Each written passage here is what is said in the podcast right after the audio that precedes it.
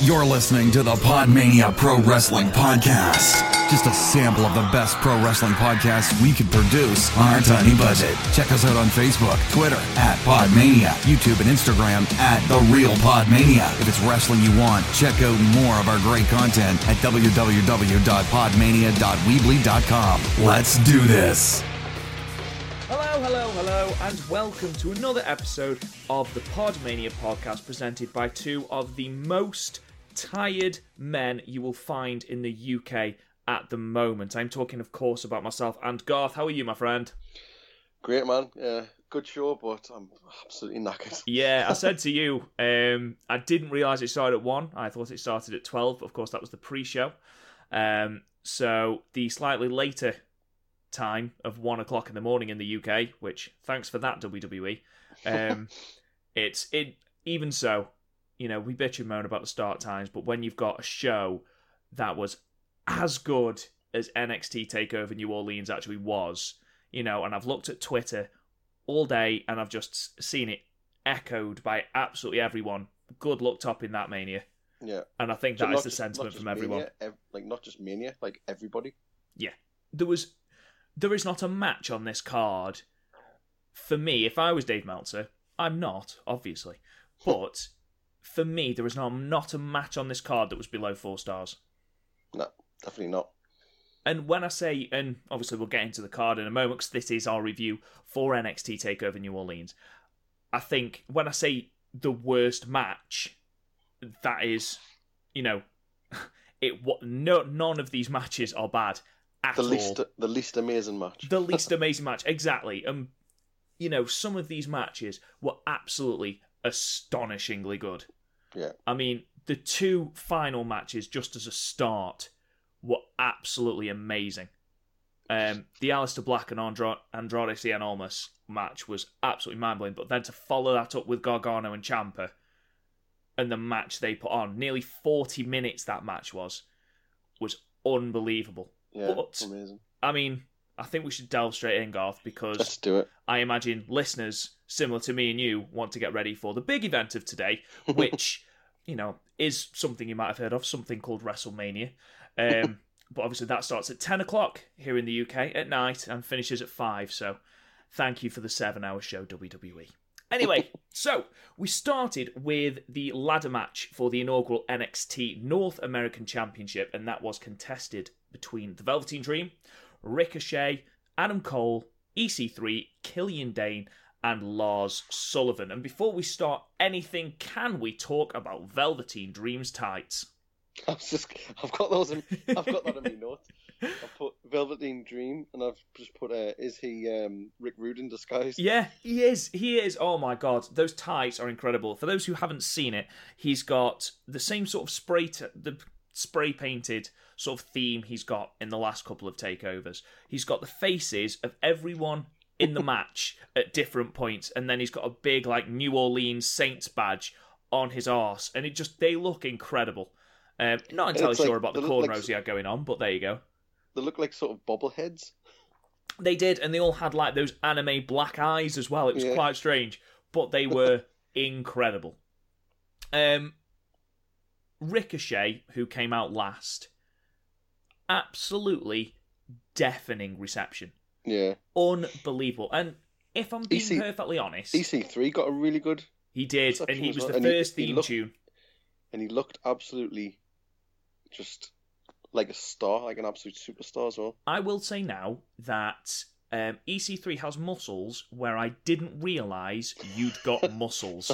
He was bulging in places. I didn't realise it was acceptable to bulge. It was ridiculous. And then if you look at Ricochet's body as well, there's not a Yeah. scrap of fat on him. And then I look at my own dilapidated body and just go, Yeah. for fuck's Killian sake. Dean. Yeah, exactly. But even Killian Dain's in better physical shape than I am.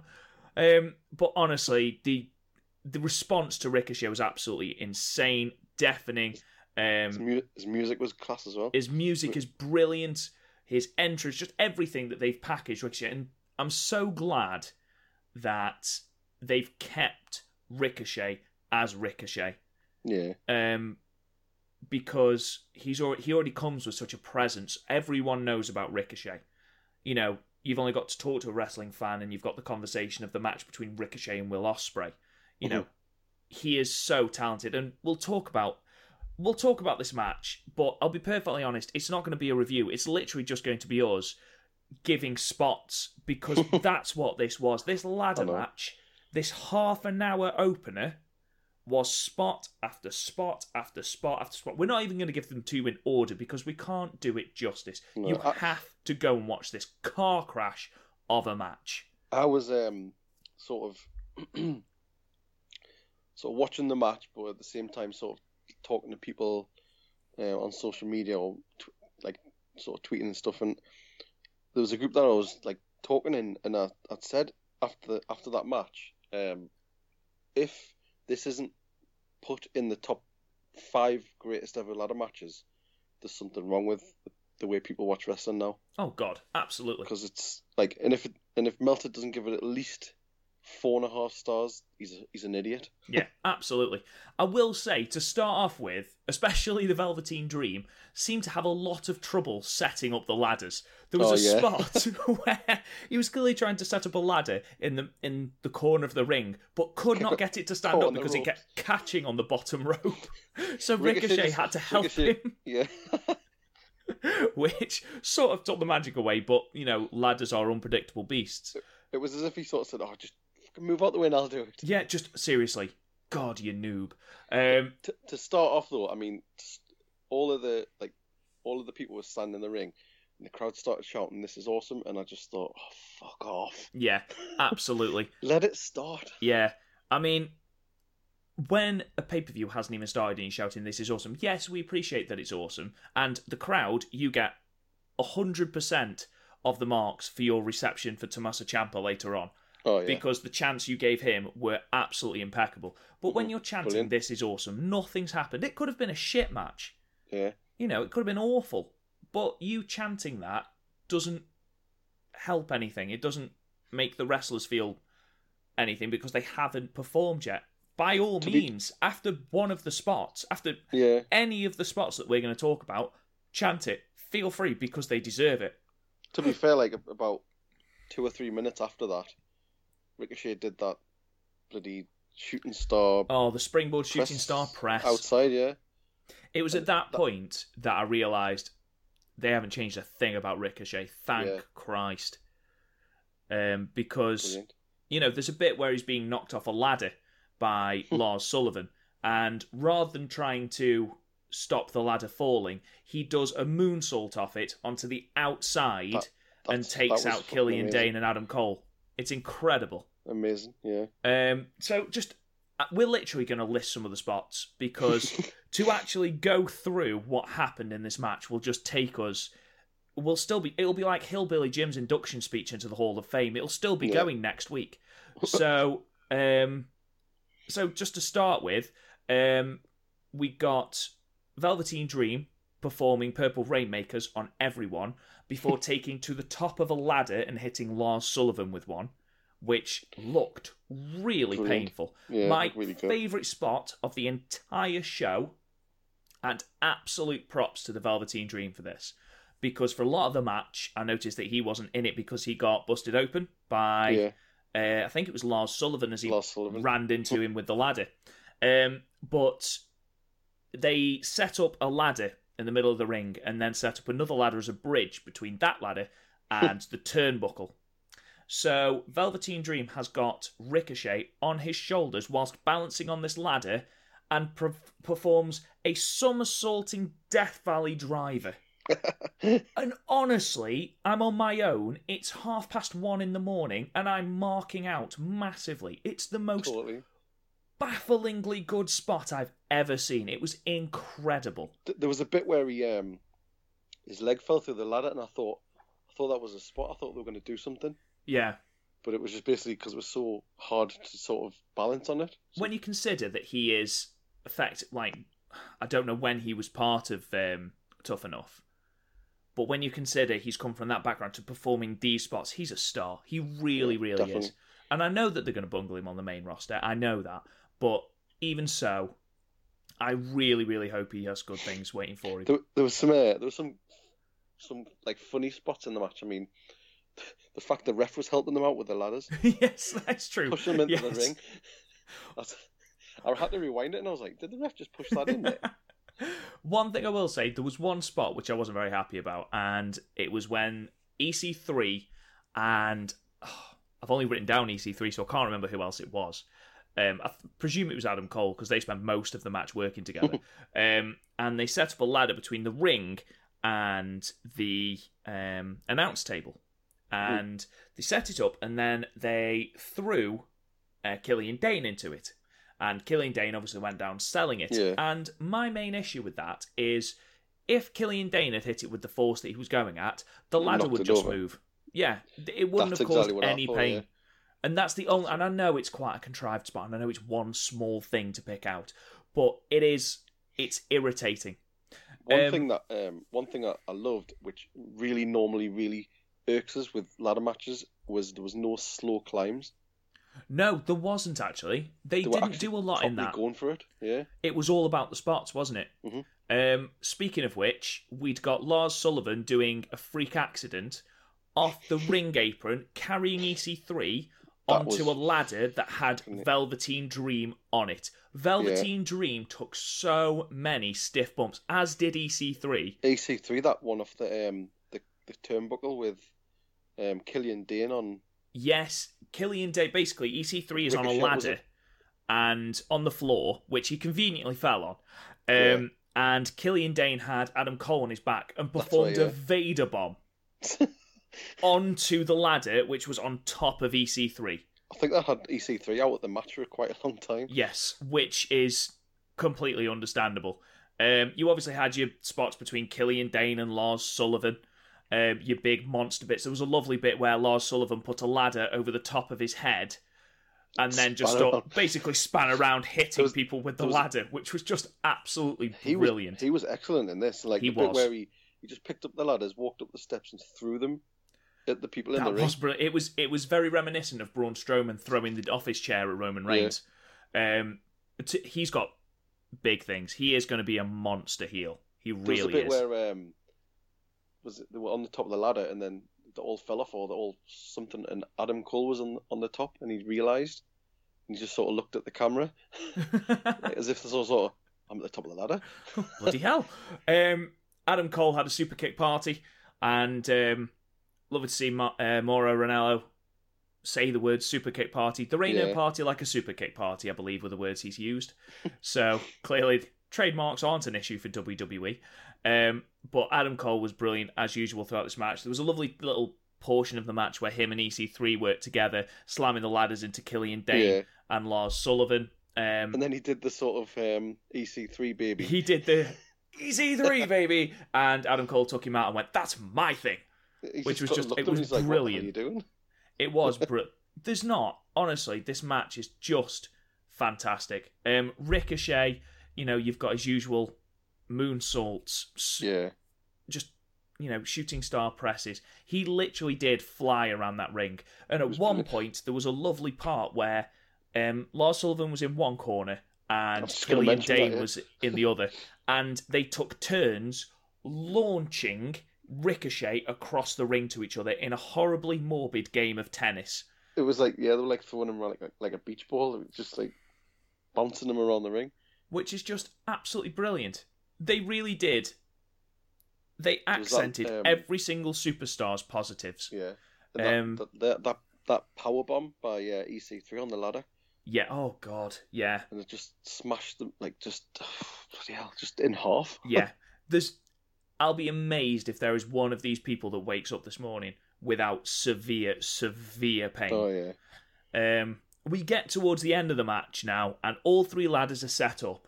Now, on one ladder, you have got Lars Sullivan and Killian Dain. You've got EC3 and Adam Cole, I think, on the other one in the middle. Yeah. And then on the other side, you've got Velveteen Dream and Ricochet. Now, EC3 hits a neck breaker from the top of the ladder. Um, you've got Ricochet. Lars Sullivan, who hits a freak accident on Killian Dain Yeah. off the top of a ladder, which is just, you know, And the, and they just missed. The, uh, ladder that's in the corner as yes, they do. He landed that very, very well, which of course leaves Ricochet on the top of the ladder. Uh, obviously, Adam Cole was taken out with the neckbreaker. Um, Velveteen Dream has gone. Ricochet's on top of the ladder. The crowd goes mental. Adam Cole lifts the ladder up to tip Ricochet off it. Ricochet sells it brilliantly. Yeah. Adam Cole ascends to the top, takes down the championship, and he is your inaugural NXT North American champion. Uh, we both got our prediction, and looking at this card, we both did terribly. Um, Yeah. But overall, it was definitely the correct decision having Adam Cole win this. Yeah, definitely. And Um, obviously, when you consider what happened later in the night, oh God, yeah, we'll get into that. sense. We'll get But, into um, that because my favourite person is in that match. This was this. uh, Honestly, I think this was my favorite match of the night. It was just a, it was car crash TV. I don't, I don't know if it was. It wasn't the best match. I just think I had so much fun watching it. Yeah. The at one point the crowd burst into a verse of "Fight Forever," and Yeah. genuinely, genuinely, I could if this had have been the only event for the three hours that this show was on, I'd have been happy. Oh, yeah, Because- definitely. These six men have all got enormous potential.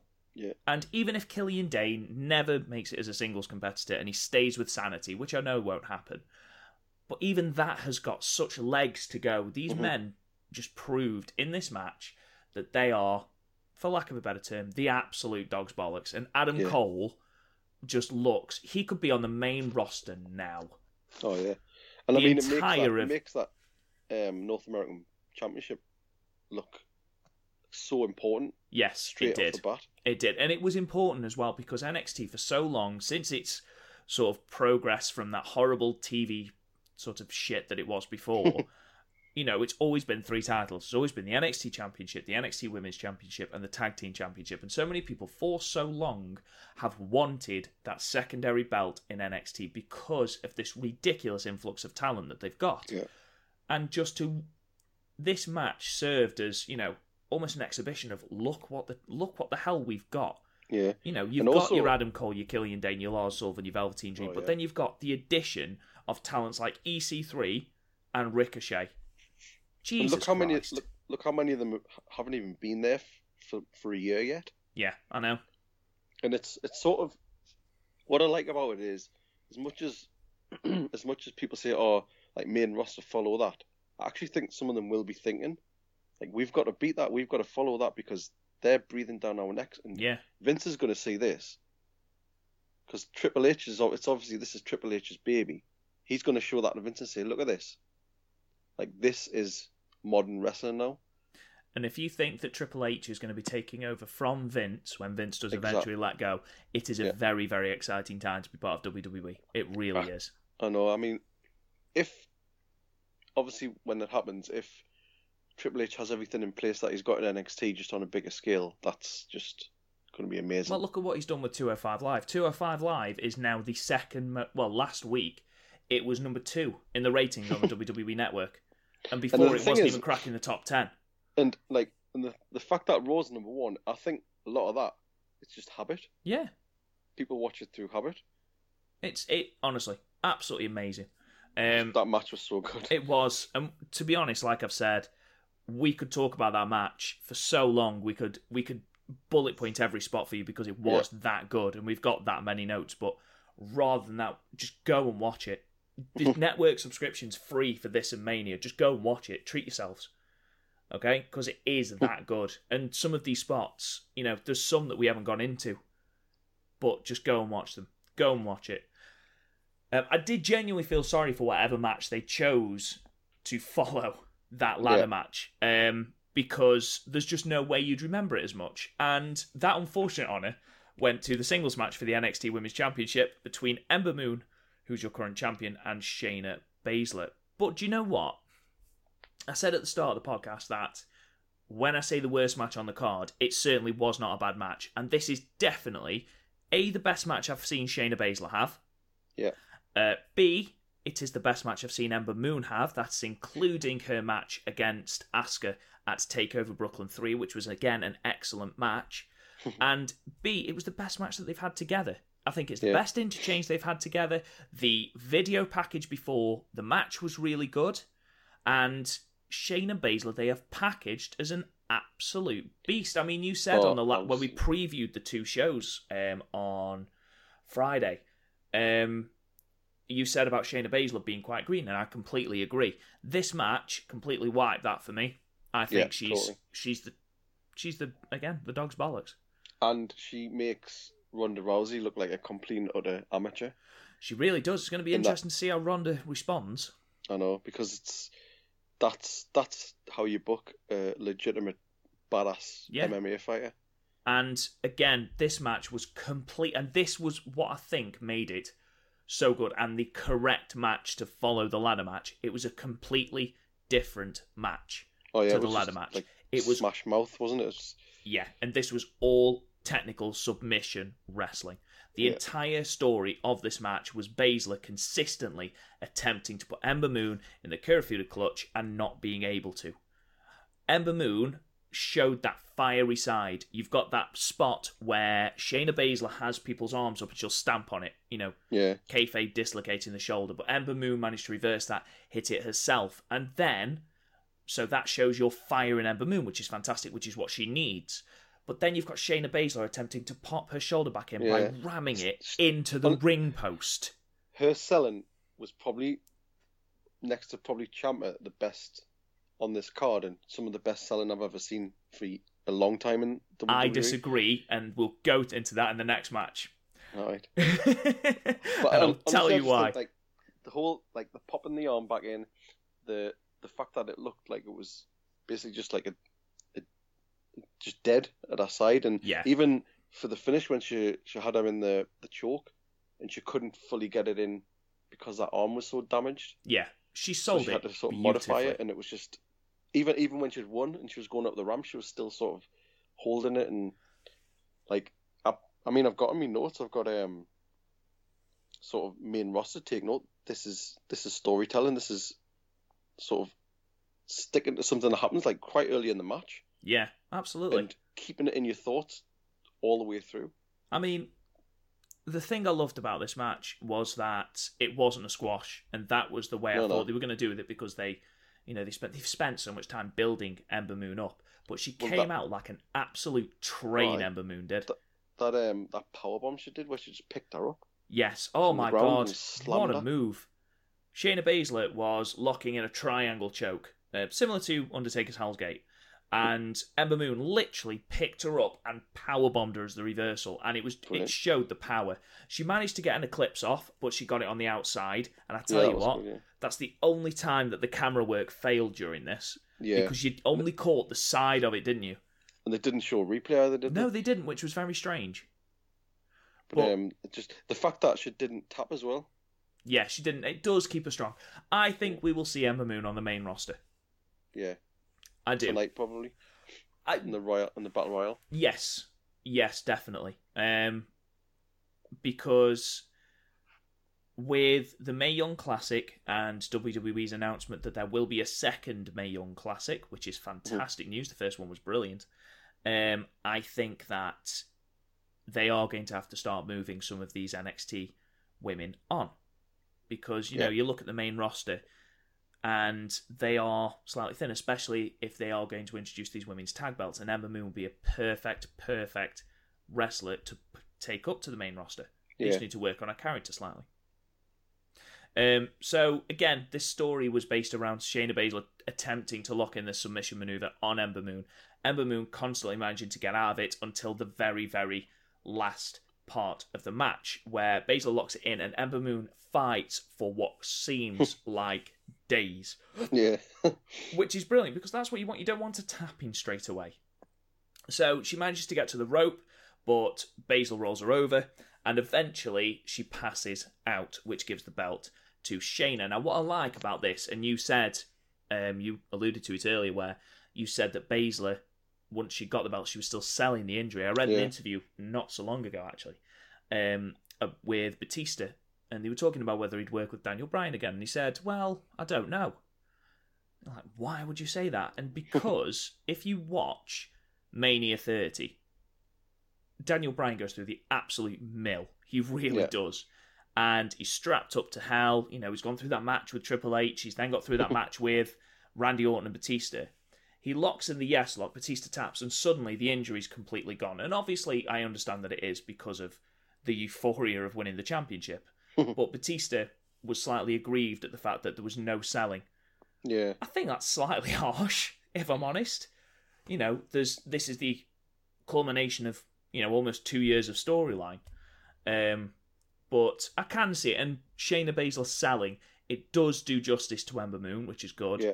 and it does sort of show us that she is improving character wise. And it shows you that she, regardless of what's happened to win the match, she's still going to go and battle on. Remember when uh, Reigns got that little injury? Was it the Rumble? He had to bugger off for half an hour, Oh God, yeah, and then he come back. It's just like, well, that's what they're doing to their top guy, yeah, and then she's coming in as a relative sort of newcomer to the whole sort of wrestling thing and just selling like a champ. which is what she needs to do. And I think she is going to. She's really going to carry that belt well, and it is going to be, obviously not to the same extent that Asuka had it, but it is certainly going to be a dominant, dominant reign, and it has Yeah. to be for Shayna. There's But got- there's got to be someone she- that beats her. When she eventually moves up, she's got to sort of go into some sort of alliance with Rousey as well. Oh yeah, can you imagine those two as a tag team? Jesus Yeah. Christ, that's terrifying. um, but anyway, we move on, um, and this was just a fantastic match. The triple threat tag team match for the NXT Tag Team Championships and the Dusty Rhodes Tag Team Classic Trophy. So the winner of this match would walk away with belts and the trophy. And this was uh, fought between Adam Cole and Kyle O'Reilly, who are the current champions, uh, Authors of Pain, and Roderick Strong and Pete Dunne. There are two things that I want to point out before we start. One, I love the backstage segment with Adam Cole, who's basically in Yeah. pieces, just saying, "I do not know if I'm going to be able to do this," and Kyle O'Reilly's just like, "Oh, You've I see, yeah, come on, man." And then there was a lovely bit where Roderick Strong and Pete Dunne are being interviewed, and this I must admit I saw this on a GIF afterwards, and um, Roderick Strong is properly pumped for this match. He goes, "Yeah, I'm so pumped. Look, even Pete Dunne's pumped." And it cuts to Pete Dunne's face, and Pete Dunne, Pete Dunne's face just hasn't changed at all. He's got Yeah. the same expression on his face. It's just, it's brilliant. Sort of. Yeah, just that horrible like I've got shit under my nose, but I don't know where it's coming from. it's oh, it's fantastic. Anyway, Adam Cole does eventually come out, um, and he does accompany Kyle O'Reilly, but he is taken out almost instantaneously by the Yeah. authors of Pain, who powerbomb him through a table. Despite Adam Cole fighting back the first time, they managed to reverse it again, powerbombing through the table, which takes him out of the match. Um, really good because there was no way that Adam Cole can fight in a mad in a No. ladder match like the first one and then compete in another hard hitting match because the authors of pain were built so viciously in Oh this yeah. Match. I've got. I mean, thingy. I've got um like like authors of pain. I've just got. That's how you wear riot gear, Reigns, because they look. They just look so badass. they did, they did, and um, and it was like 100 mile an hour when the match started as well. Yeah. Um, and they kept up, like all the way. well, you asked in the preview episode whether it was tornado tag, Yeah. and at one point I think it was about wasn't. seven minutes in, it was like, is it tornado tag? Because it was just happening at such a ferocious Uh-huh. pace I've that there was no way. I've got. It took 10 minutes to turn into an actual tag match. It did. It did. And this was because mainly of the authors of pain dominance. And if they are due to go onto the main roster, and let's face it, there's nothing left for them in NXT. They've got to go to the main No. roster. I Um, tell you what, O- O'Reilly was going for it. Bloody hell. Right.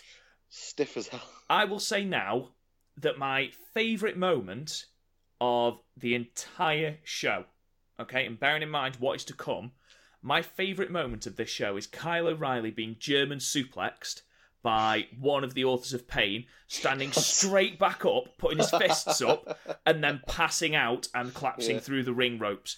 That is the best bit of selling I've ever seen. When you were talking about um, whoever it was um, that you were saying about the best bit of selling, I think it was Baszler. Baszler. Yeah. Um, and I said, no, no, no, I disagree. Kyle O'Reilly, that bit and his facial expressions are absolutely on point Yeah, all of the time. especially his uh, his shocked and surprised His look. shock and surprise, his wide-eyed "what?" It's like it's a cartoon incredible. It's brilliant. I mean, I've I've never really seen a lot of Kyle O'Reilly stuff. I wasn't following Ring of Honor when he was there. I wasn't following New Japan when he was um when he was part of the tag teams over there. Yeah. So I didn't know a lot about him. Obviously, we know that he is an MMA, not an MMA striker, but mixed martial arts striker. And yes, he was incredibly stiff. The exchange that him and Pete Dunne had was Oh, yeah. absolutely brilliant. Absolutely was, um, brilliant. One of the one of my favourite spotters where there was there was sort of like a three way submission going on, Yes. and then one of the authors of pain just picked somebody up and power bombed them into it. yeah. It's just like, that is the best brilliant. way of breaking up a submission. Just I think it was was it Pete Dunne that they power bombed into them, Uh, I was yeah. Yeah. Just picked them up and just slammed them into them. which is brilliant. But again, it really did sort of accent the dominance of these two. Um, Yeah. They hit the last chapter early on on Kyle O'Reilly. It was. It must have been two or three minutes into the match. It was after the Yeah. power bombed um, Adam Cole through the table. Hit the last chapter on Kyle O'Reilly, went for the pin. It was broken up by Roderick Strong. Foreshadowing. Um, but the match sort of carried on. It was ferocious. There was so many strikes. I like, Um, um, there was like I mean, I totally didn't expect it, but uh, Roderick Strong did like an Olympic slam on one of authors of pain, yeah, Roderick Strong looked brilliant throughout this. He really, really did. He looked and there was like a there was a horrible stomp as well yes. by Pete Dunne. Oh, That looked like absolutely brutal on the apron. oh, Jesus. Pete Dunne is a vicious, vicious wrestler. Oh yeah, but he's just amazing. He really, really is. Um, they managed to perform the bitter end of heartache Yeah. on one of the members of the Authors of Pain, which is sort of the amalgamation move of Roderick Strong and the end of heartache, and Pete Dunne's the bitter end, which is amazing. Um, towards the end of the match, then Pete Dunne manages to land the bitter end on Kyle O'Reilly. Goes for the cover, but who breaks it up? Roderick Strong. yeah, Roderick Strong then gets Pete Dunne up, hits him, bearing in mind that Pete Dunne is his tag team partner, hits Pete Dunne with the end of Heartache, drags Kyle O'Reilly onto him, covers, three count, Undisputed Era retain, Roderick Strong heel turn. Now. Yeah, considering that the storyline going into War Games was that Roderick Strong was not going to join the Undisputed Era, and it's come full circle now so that Roderick Strong is a member. He ripped the Undisputed Era sweatband off Adam Cole, yanked it up his own arm. yeah. The crowd lost their shit. it was brilliant. Brilliant. It's one of the best heel turns in a long, long time. It was obviously not to the Came same. out of absolutely nowhere. It really did. It really did. And I'd heard a couple of rumours that this was in the pipeline. This was the way that they were going to have the Undisputed Era retained. There was going to be some manner of interference, some manner of Mhm. shenanigans. And I got it into my head that Donovan Dijak was going to come in. Um, but to have Roderick Strong do it and join the Undisputed Era, Yeah. and then have all four of them, because Bobby Fish came down on his crutches, still looking like a million bucks in his suit and his jeans, to have them posing with the trophy and the the best thing was it was um, like Strong posing with it, and it's like you lost. Yeah, it's all very well, but you weren't part of this. Um, but I think it was important that they had another member to the Undisputed Era. Whether it would have happened in this way if Bobby Fish hadn't been injured, Yeah, I don't think we would have seen that. I like that. don't think we'd have seen that either. But I think it's worked for the best because Yeah. now, Undisputed Era, you know, to be the dominant faction of NXT, they've got to hold all the gold. Mhm. And now they are doing because Bobby Fish is out for a year or nine months or whatever the um, the length of the injury is. So you've got Kyle O'Reilly and Roderick Strong defending the NXT Tag Team Championships under the Freebird rule, and you've Yep. got Adam Cole as the NXT North American Champion. It just looks with that trophy as well. They looked fantastic. Yeah, with the um the belt guitar as well. Kyle O'Reilly is honestly my favourite person on the NXT roster. He really, really is. There's a lovely moment, and we haven't talked about it, but it was a couple of weeks ago, and it was when Adam Cole was taunting Roderick Strong. and Pete Dunne said, turned round to him and basically said, What are you talking about? You haven't won out since you've been here. And Kyle O'Reilly's wearing these ridiculous sunglasses. And you just see him take off these sunglasses with an open mouth and go, How dare you? and it's just his facial expressions are absolutely fantastic. And when um, Roderick Strong does turn, Kyle O'Reilly's look of just shock Yeah. and surprise just makes it so much better. He's oh, there's a career in film for that man. There really, really is. Yeah, he's like a character, isn't he? He is. cartoon character. He really, really is. Um, this led on to the fourth match, which would ultimately obviously be the semi-main event, which everyone assumed would be Gargano Ciampa. No, no, no. It was the NXT Championship match between Aleister Black and Andrade Cien Almas, the current champion, who was obviously accompanied as ever by Zelina Vega. Now, I text you at this point and said, "Holy shit, Gargano Ciampa is the main event." Yeah, you know, and to give it that sort of leverage on a card really does show how much faith they've got in those two. Oh, and Oh, yeah, it was definitely. obviously well it was well placed, but we'll talk about that in a moment. But this match, Aleister Black versus Andrade Cien Almas, I want to talk to you about something actually because you text me saying, um, I hope Almas wins this. I'm just I just don't get Aleister Black. Talk me through mate. Yeah. What don't you get? I don't know. As like since he, since he's debuted, I just I, I don't get his character. I don't know what it is. I don't know if it's just that style. I just it just doesn't do it for me at all.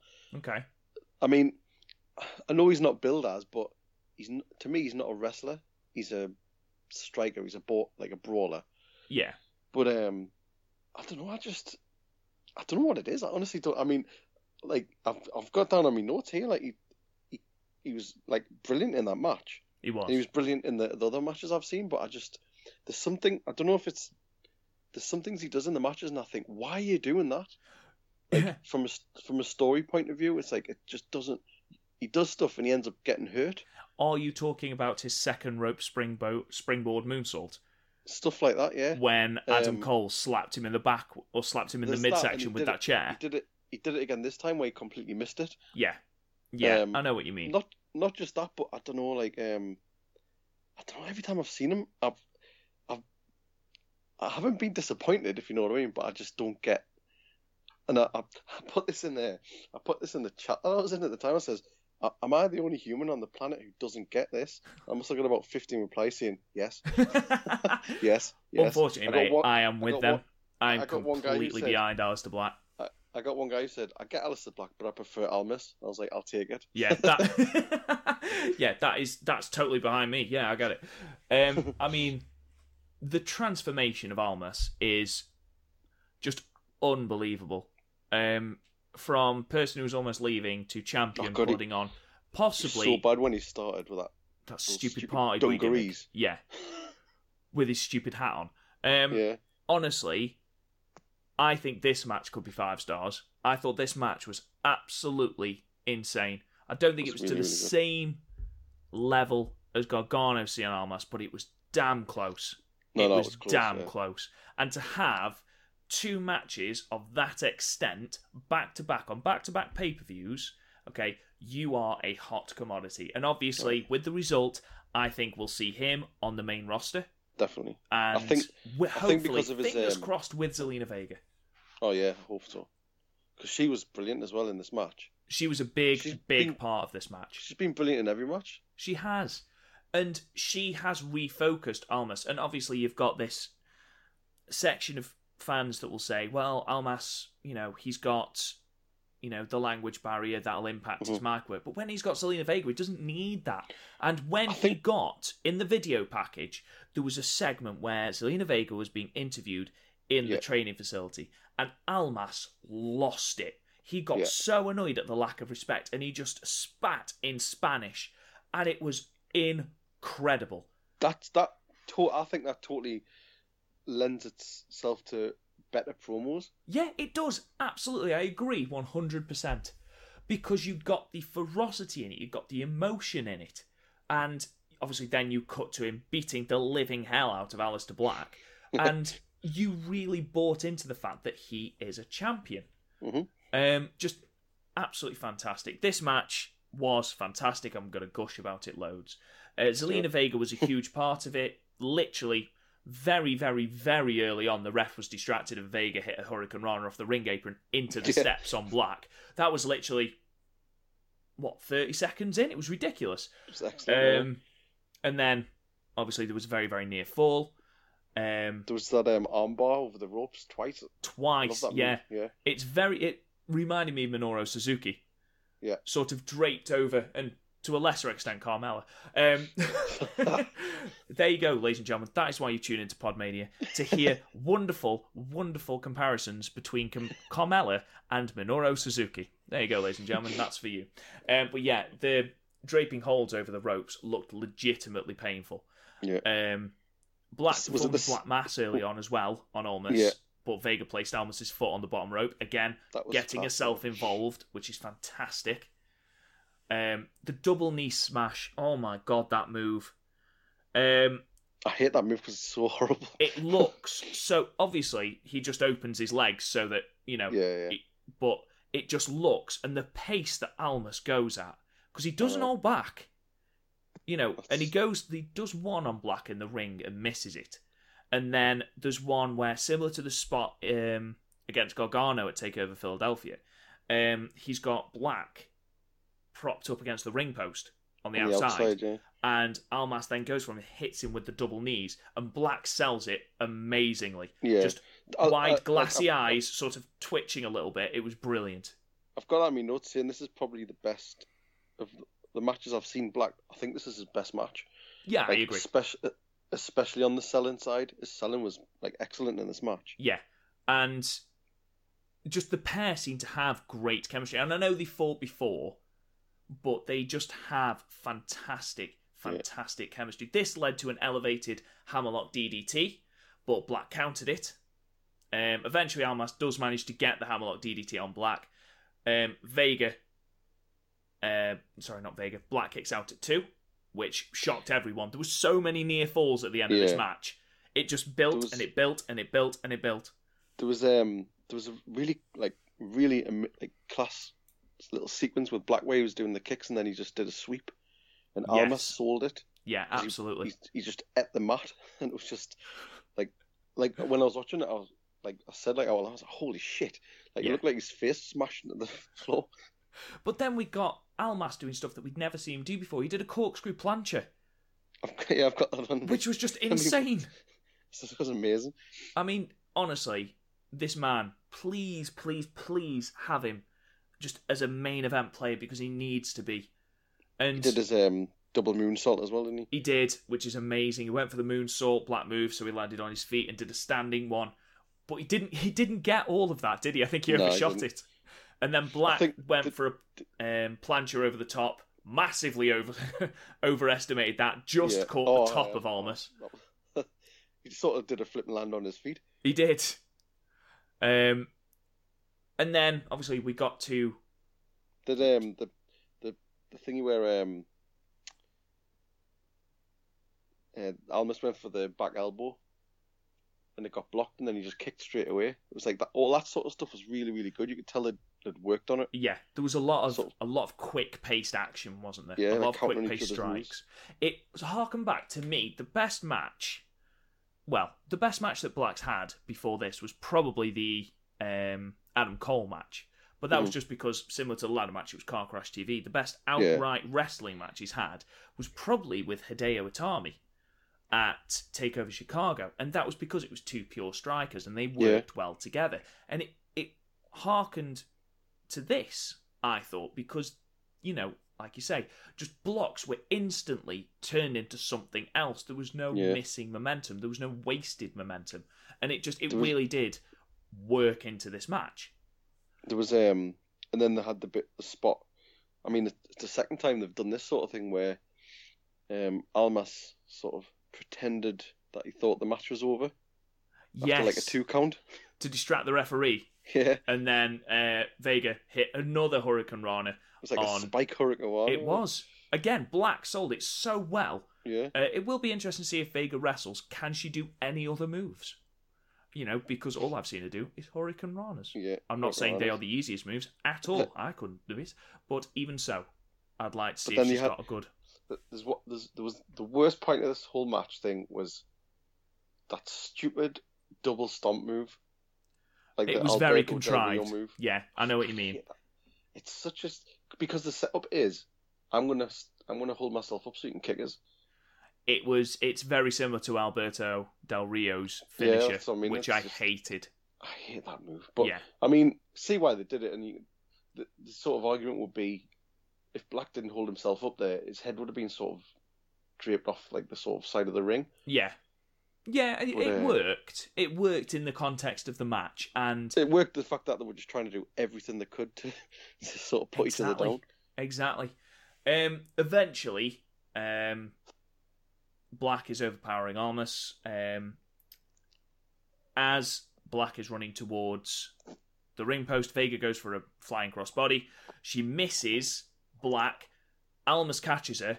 Black then hits Almas with a black mass, pins him to win the title. Ultimately, Zelina Vega has cost Andrade Cien Almas the NXT Championship. That's what scares us Yes, I agree. Because yes, it's certainly not what we thought would happen. I we both did predict that Aleister Black would take the championship, but we didn't think it would be because of Zelina Vega's interference. Yeah. I certainly hope that this doesn't affect Almas when he goes to the main roster because Almas with Vega eclipses Almas without Vega. Yeah, Okay, and I, if given the choice, I would much have rather have sharp suit wearing Almas, who is a clinical bastard of a heel, as opposed to Party Boy wearing shit dungarees and a hat. so you know, fingers crossed, WWE aren't gonna fuck it. Basically, yeah, hopefully. hopefully, fingers crossed. Um, so we move on to the main event of the evening, and this, which I am extremely happy about, was the unsanctioned match between Johnny Gargano and Tommaso Ciampa. The video package, before we talk about anything else, the video package was amazing. How they looked back over those 12 years of those two Yeah. being friends, even to the point where they showed wedding photos of Johnny Gargano and Candice LeRae with Ciampa as the best man. Oh, Looking, beautiful. looking like, like he was sort of conniving back then. Yeah. And to be honest, his character, his character work with this heel gimmick has been fantastic. And, you know, spoiler alert if you haven't seen it, I'm gutted he lost. It Yeah. worked it worked for the pop, you know, Gargano's back, he's reinstated in NXT, but wouldn't it have been such a better storyline if Ciampa had beaten him? I Yeah. just I really do think it won, and I do think that the WWE has missed out there. But this match was absolutely incredible. Amazing. And because, and I, I mentioned it before when we were talking, because it it's unsanctioned, the network didn't have it down as part of the running time. They didn't. So it, it ran an extra sort of 35 minutes. It did indeed. But um, Five past four, was- people. yeah, I just thought that was so, so good and so clever and so detailed Yeah. to say, right, it's unsanctioned, so it's not part of the actual show.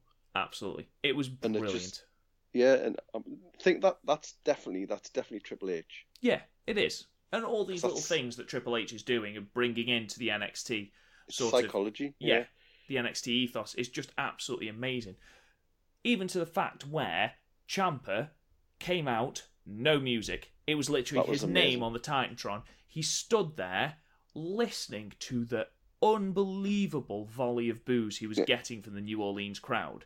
I've got it written down. I've got a uh, champion, you no music, brilliant. Um, drink in the hate. He did. He literally stood there with his arms open, just wishing more hate on himself. You know, the crowd throughout this match have got "You're a wanker" as a Yeah. chant, "Fuck off, Ciampa" Yeah, as a off. chant, and then you've got the dueling Johnny Gargano "Fuck off, Ciampa" chants. Yeah, You know, there was, brilliant not because the- one person behind Ciampa, and that's Yeah, the the way a heel should work. Not all heels are cool.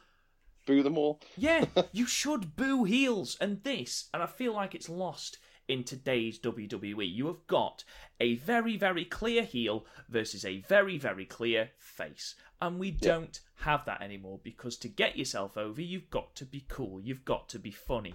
The art of being a full on bastard heel. Okay, look at Pete Dunne. Pete Dunne is a bastard heel, but people love Yeah. him. So he gets Um, cheered. Velveteen Dream's starting to, to do it as well. Um, I don't know if you've seen some of the, the his interviews and stuff before NXT. He's hundred percent in character, yeah. and and he's just so. Oh. That's his, answer to some of the questions. He's like, oh, But then again, he'll have his matches, and there was so many Velveteen chants during that Yeah. first match. You know, but here, no one No. person was behind Ciampa. It was absolutely brilliant. Even from the first bell, there was no striking to start off with. They just stared at each other. yeah, And just So the good. building and the building and the building. If anything, okay, if you're going to chant this is awesome before a match, that was the time to do it. yeah. You know, just that, Pop, just bubbling ferocity. Yeah. the the pop for uh, Johnny Gargano was unbelievable Yeah, as well. he's going to be massive. He's the next Daniel Bryan, without It's a like a shadow of a Sami doubt. Zayn sort of thing, isn't it? Yeah, I hope not, because I I want him to be like you know, well received, as opposed to Sami Zayn, that's just like you know, pretty much but when ignored. Sami when Sami Zayn was in NXT, that that was the type of reaction he used to get. Yeah, Sami Zayn was the biggest pops. thing in NXT, wasn't he? Yeah. It was fantastic. Um, but again, ladies and gentlemen, I would love to go through, you know, this is what happened, then this is what happened, then this is what happened. But there's no point. We can't do this match justice. By No. so what we're gonna we're just gonna talk about some of our favourite spots, and if we miss some, we miss some. But this was 37 minutes and six seconds. See, noted it down.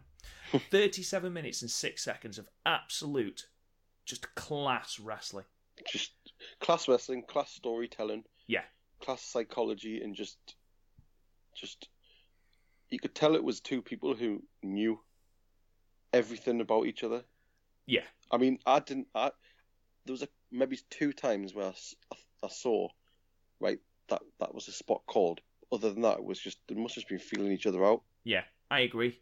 I agree wholeheartedly. It was just- and It was clinical. It was just so well done. yeah, and you know the knee injury of God of uh, Ciampa was used throughout as a storyline point. Yeah. The fact that Ciampa went out, stole crutches from a man who needed crutches to use in the match. Which- Obviously a plant, but I mean, it yeah, and looked it, it just seemed a bit seemed a bit too easy because then the guy just like right on your way. yeah, go on, mate. But I'm limping. Fuck off. Go on. You know, the uh, the crutches are being used, my friend. and you know, obviously the crutch has been a huge thing between Ciampa and Gargano with the attack after I takeover think- Philadelphia. I think I think from now on, should always have a crutch. It should be like a sledgehammer. absolutely, absolutely. He should carry it everywhere with him. Yeah, Um, you know, that was used repeatedly. Some absolutely savage blows were exchanged that, here. that blow to the head oh my from god! outside. Yes, where was uh, expecting- Gargano hits Ciampa. Yeah, I Oh was my expecting god! to see his head split open. to be honest, I'm amazed Ciampa walked out of this arena because he took so many Yeah. stiff bumps from Gargano. You know, His just eye was speak- all sort of swollen Yeah. and everything. just and he's got a really veiny head. Like I know that's not something that I should have noted down, but I've literally got why is Ciampa's head so veiny? It looks like a brain. it's because his um, his, because he was like so pumped. Yeah, that must be what it is. He's just so jacked. Um, he was also very, very, very tanned. So you know, there you go. It just made him look more evil. Yeah, I loved what was his what was his nickname? The Sicilian Psycho. What Yeah. a nickname! What a nickname that is, and what a was just- fantastic encapsulation of the character. It was the fact that like pretty much straight off the bat they just took it over the rail, Yeah, onto absolutely. the rail, and then he did those um, he had him, he had, um, he had Gargano over the rail and those sort of beats to the back. Yeah. He was smashing the shit out of him. What I liked about this match was um, now was it Extreme Rules? They had a kendo stick match on a pole between Bailey and Alexa Bliss. Now Mhm. Bailey was obviously a babyface at the time, and she picked up a kendo stick and couldn't use it because she was, Yeah. and I quote, too babyface. So, and then Alexa Bliss lit, beat the living shit out of her. now, what I was worried would happen in this match was that Gargano would not be able to hit his best friend. Yeah, um, that that was quickly that was quickly put to bed because Gargano beat the living shit out of him. Yeah, when he chucked him over the announce table. yeah, and he hit. yeah, at one point, and this is leading to my first spot actually. Gargano launches Ciampa into the announce table, and Ciampa goes flying, kicks Percy Watson's headphones off, which was brilliant. who then stands there stunned. Um, yeah. To which the crowd started another chant of "Mamma Mia," which was fantastic.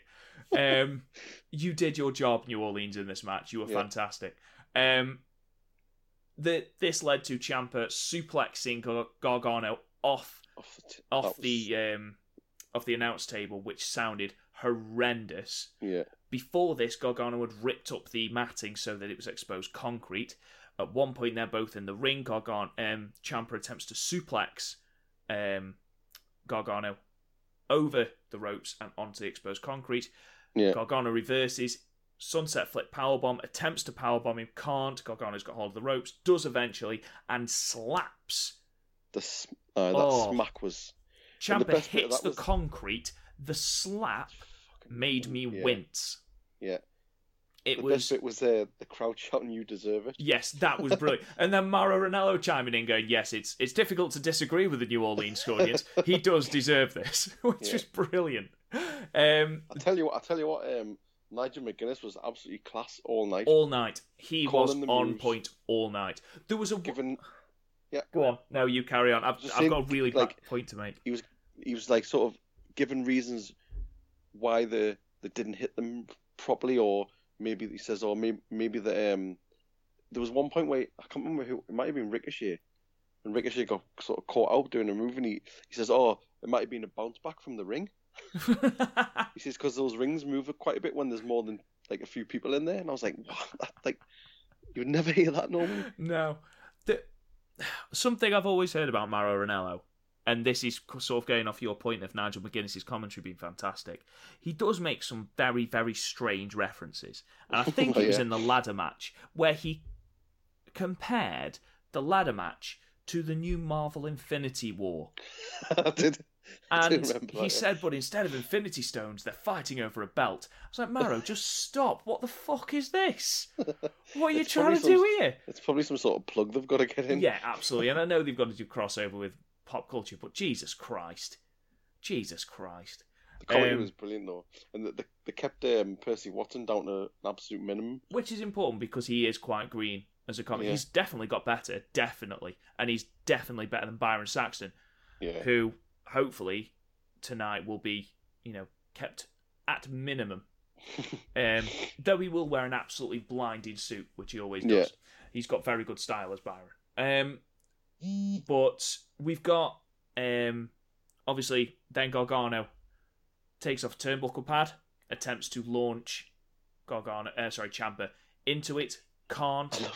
Um, that. that. was that's later on because Gargano then lawn darts Ciampa into it. So that was. I lovely. loved it when um when he took the when he took it off, and you heard the crowd go ooh. yeah. because yeah. it's not something you see much nowadays. It's not. You to see it. You should see it all the time. Yeah, exactly. Um, there was then uh, they were both up on the top turnbuckle, um, and sort of moves were exchanged.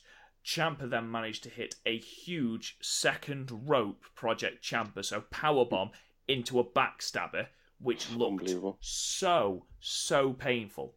He'd he'd performed the Project Ciampa earlier on in the match, and um, Gargano had kicked out, but you could sort of see him land on the shins as opposed to the knees. So yeah. still painful, not as painful.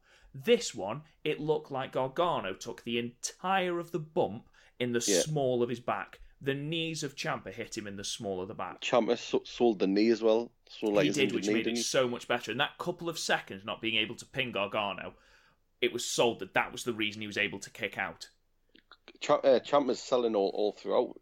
Obviously, when he was sort of on the had when he had the upper hand, he was still sort of selling. He was slow to take him, like pick him up off the mat, and he was he kept sort of wincing all the time, and that that totally sold that the fact that brutalized each other for this yeah. sort of 40 minutes or whatever. And it is important to note that these two did completely brutalize each other. There was one yeah. moment just before Gargano hit his slingshot DDT um, when Ciampa elbowed uh, Gargano Oh yeah.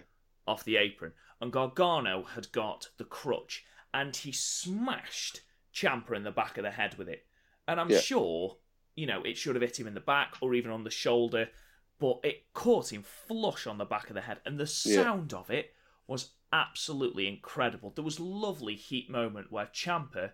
Um, Gargano was kneeling in the middle of the ring, and Ciampa called for the DIY finisher by putting his hands up and then Yeah. kneed Gargano, which was fantastic. Got a near fall. Then Gargano did the exact same. He hit two super kicks to the kneeling Ciampa, which were class. amazing. And then we got this lovely bit where um, Gargano attempted to, well, he snapped the crutch and went to go and hit a very, very dazed Garga- um, Ciampa with it. Ciampa was kneeling in the middle of the ring. And there was a lovely harken back to when the two were part of the Cruiserweight Classic and Ciampa couldn't finish Gargano. Yeah. And I was like, don't be so stupid. And it genuinely had me saying at the television, don't be stupid, Johnny. I did, Don't I be did exactly stupid. same thing. Um, but obviously, at this point, Garga- um, Ciampa had taken off his knee brace. And Ciampa was look, looking at him like all sort of doughy eyed. yeah, looking at him like, I'm sorry. I'm so sorry. So Gargano sat next to him. As soon as Gargano sat down, Ciampa swung at him with the knee brace. Gargano ducked, locked him in the Gargano escape, which was Amazing, amazing. Um, Ciampa managed to roll sort of out of it. Um, and then the most brutal looking STF, Gargano Yeah. Transitioned into an STF using the knee brace to ramp right in like the jaw of Ciampa. It was very similar to when Rusev had got the accolade locked in on Roman Reigns with the chain in the mouth. But he Oh, was yeah, yeah. using the knee brace to proper get torque on it. To the point where basically got um Ciampa was standing up. Just um, tapped straight away, didn't he? He tapped straight away. Gargano won. Uh, Candice LeRae came down. He was reinstated in NXT. No post match beatdown. That was the end. And that was NXT Takeover New Orleans. What a show. Amazing show. Like What a literally fantastic show. easily the best takeover show Yeah, so far. absolutely. I thought it would take a lot to top because for me, the takeovers have got better and better and better and better. Yeah. And honestly, the one they do after this one, good luck. Good luck because this was fantastic. I thought it'd take a lot to top War Games. I thought it'd take a lot to top NXT Takeover Philly. But this one, Jesus. It's just one that, like, definitely one of the best pay per views. Like main roster Not- Absolutely. not, not not ever, but easily one of the best pay per views of anywhere in the last ten years. Like yeah. from from top to bottom, every match was a stellar match. There was no toilet break match. And I said No. this in the preview one. There was no toilet break match. There was no match you thought this is going on a bit long, isn't it? Yeah, I mean the first match, the ladder match, when it finished, and I sort of checked the time, forty minutes, and it felt like ten, because it was so good. It was so you were kept interested all the way through every match. Yeah, you were. It was honestly, ladies and gentlemen, if you haven't seen it, I understand, understand you're not going to watch it tonight. There's something bigger on, but take time to watch them. And usually, I would tell you what matches to watch, but honestly, Just watch them all. watch them all. watch them all because they're all incredible. Even the Shayna Baszler and Ember Moon one, which we haven't gushed as much on, was still a fantastic match.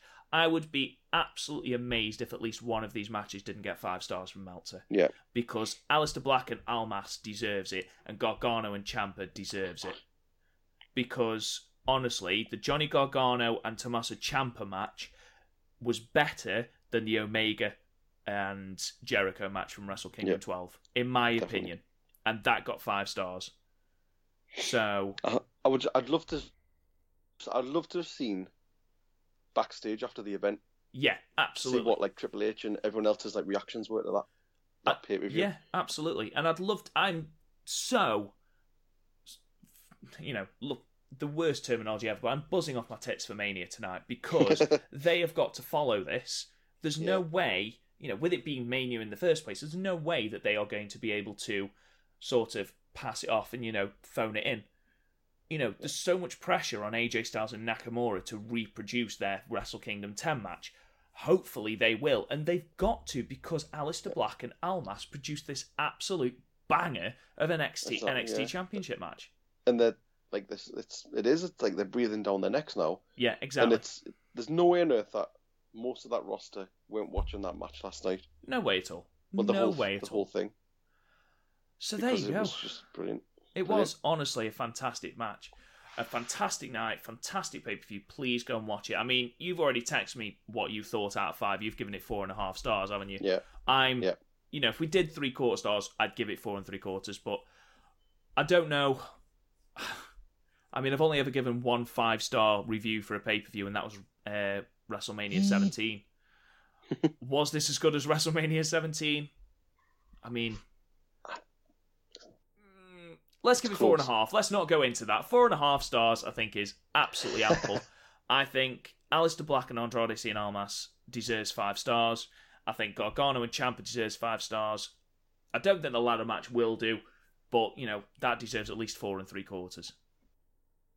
Yeah, If I'm being perfectly honest, yeah. Like I say, you know, just top top to bottom was just fantastic card, fantastic. every card. person in that did everything they could have, and Yeah. probably more. Absolutely. It's it everyone expected it to be a fantastic night. Nobody expected it to be that good. Especially considering you had two two debut matches, Yeah. um, and you had like some people who you would you would never ever have classed them as ladder match participants. No, absolutely Killian not. Dain and Lars Sullivan, absolutely and then you not. had yeah, and then and then you had like you say like this this unsanctioned match which is built for so long, and there was, I mean, I'll admit there was a little bit of sort of apprehension and is thinking can they live up to it, but they did. They like they absolutely blew the roof off. They did. It was brilliant. It was brilliant. Ladies and gentlemen, please go and watch it. Now, we were slightly remiss at the end of our preview episode because we didn't talk about John Cena and The Undertaker, despite the fact that I'd said we were going to talk about John Cena and The Undertaker. My genuine reasoning is is because the podcast had gone an hour and 45 minutes, and I thought we probably need to cut it now. So we sort of rushed the ending. So, very, very quickly, uh, Garth, because I'm aware that lots of people, me and you included, will be wanting to go and get ready for the WrestleMania pre show, which starts in just under an hour at the time of recording. Um, so, first of all, is The Undertaker going to turn up? Yes, Okay. What gimmick is he going to turn up as? I think it's going to be some sort of version of the the biker sort of um, dead man walking sort of American badass. Okay. Set third and final thing. No, actually, third out of four. Are we going to hear Kid Rock or are we going to hear Limp Bizkit? I think it's got to be Kid Rock. He's he's in the Hall of Fame now, isn't he? So For some reason, yes. And finally, who goes over? Tiger.